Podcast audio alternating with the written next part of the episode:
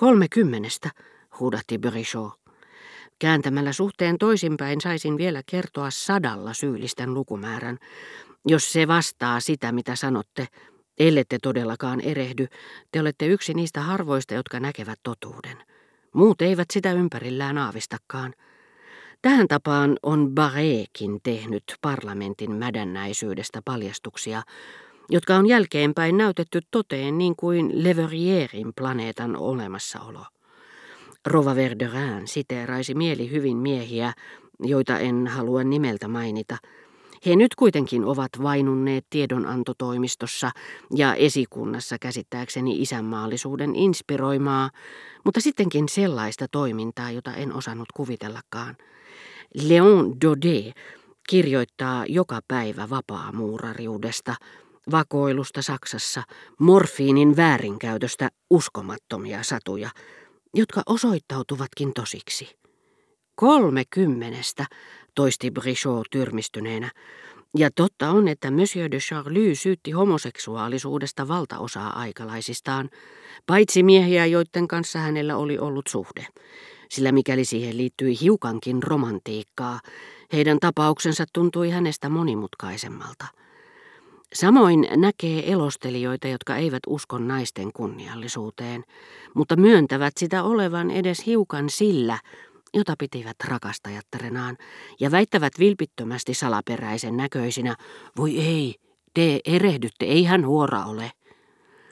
Tämän odottamattoman kunnianosoituksen sanelee osaksi heidän itserakkautensa, josta on imartelevampaa, että moiset suosionosoitukset on varattu yksinomaan heille – osaksi heidän herkkäuskoisuutensa, joka saa heidät helposti nielemään kaiken, mitä heidän rakastajattarensa on halunnut heille uskotella. Osaksi tuo tuntuma elämään, joka saa aikaan, että heti kun lähestyy ihmisiä ja heidän vaiheitaan, ennalta valmistetut nimiliput ja lokerot osoittautuvat liian yksinkertaisiksi. Kolmekymmenestä Olkaa toki varovainen, herra paroni, mikäli haluatte kuulua niihin historioitsijoihin, jotka tulevaisuus hyväksyy. Sillä jos esitätte äskeiset päätelmänne jälkimaailmalle, se voisi pitää sitä huonona pilana. Se tuomitsee vain todistuskappaleiden perusteella ja haluaisi tutustua kaikkiin juttua koskeviin papereihin.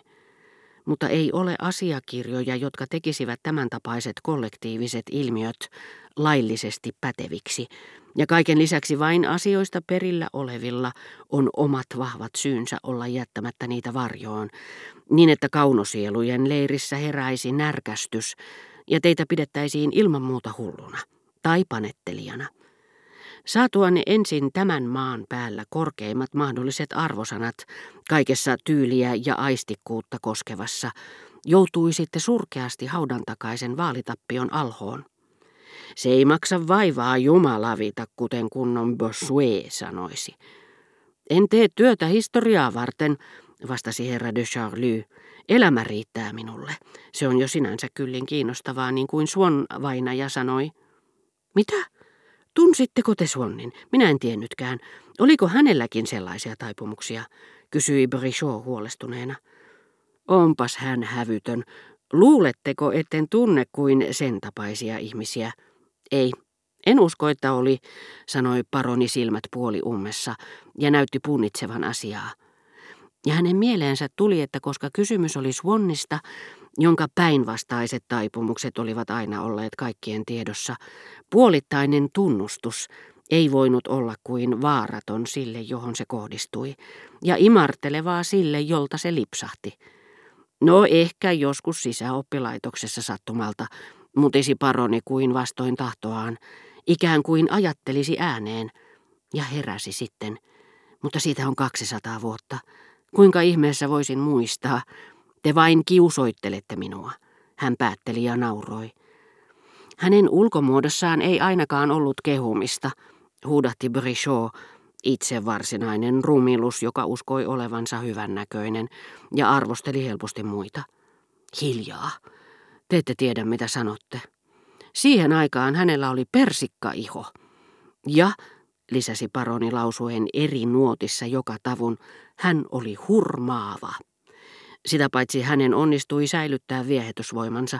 Naiset olivat hulluina häneen. Tunsitteko te hänen vaimonsakin? Varjelkoon, minun kauttani hän vaimoonsa tutustuikin. Minusta se nainen oli viehättävä eräänä iltana, puolittain mieheksi naamioituneena Miss Sacrepanttina. Olin siellä klubitovereitteni kanssa minäkin. Poistuimme kaikki naisseurassa ja mieleni teki vain nukkua. Pahat kielet lauloivat niin uskomattoman ilkeitä ihmiset ovat, että olin maannut Odetten kanssa. Hän puolestaan käytti tilaisuutta hyväkseen tullakseen kiusaamaan minua, ja luulin pääseväni hänestä eroon esittelemällä hänet Suonnille. Siitä päivästä lähtien se nainen ei enää päästänyt minusta otettaan. Hänellä ei ollut aavistustakaan oikein kirjoituksesta. Minä sain luvan kirjoittaa kirjeet. Ja sitten minut pantiin kuljettamaan häntä ulkona. Siinä näette lapsikulta, mitä ihmisellä teettää hyvä maine. Enkä edes ansainnut sitä kuin puoliksi. Hän pakotti minut järjestämään viiden kuuden hengen orgioita. Ja rakastajia, joita odettella oli peräjälkeen ollut, hän oli ollut sen, sitten sen miehen kanssa, eikä Swan raukka ollut yhdestäkään saanut tietää mitään.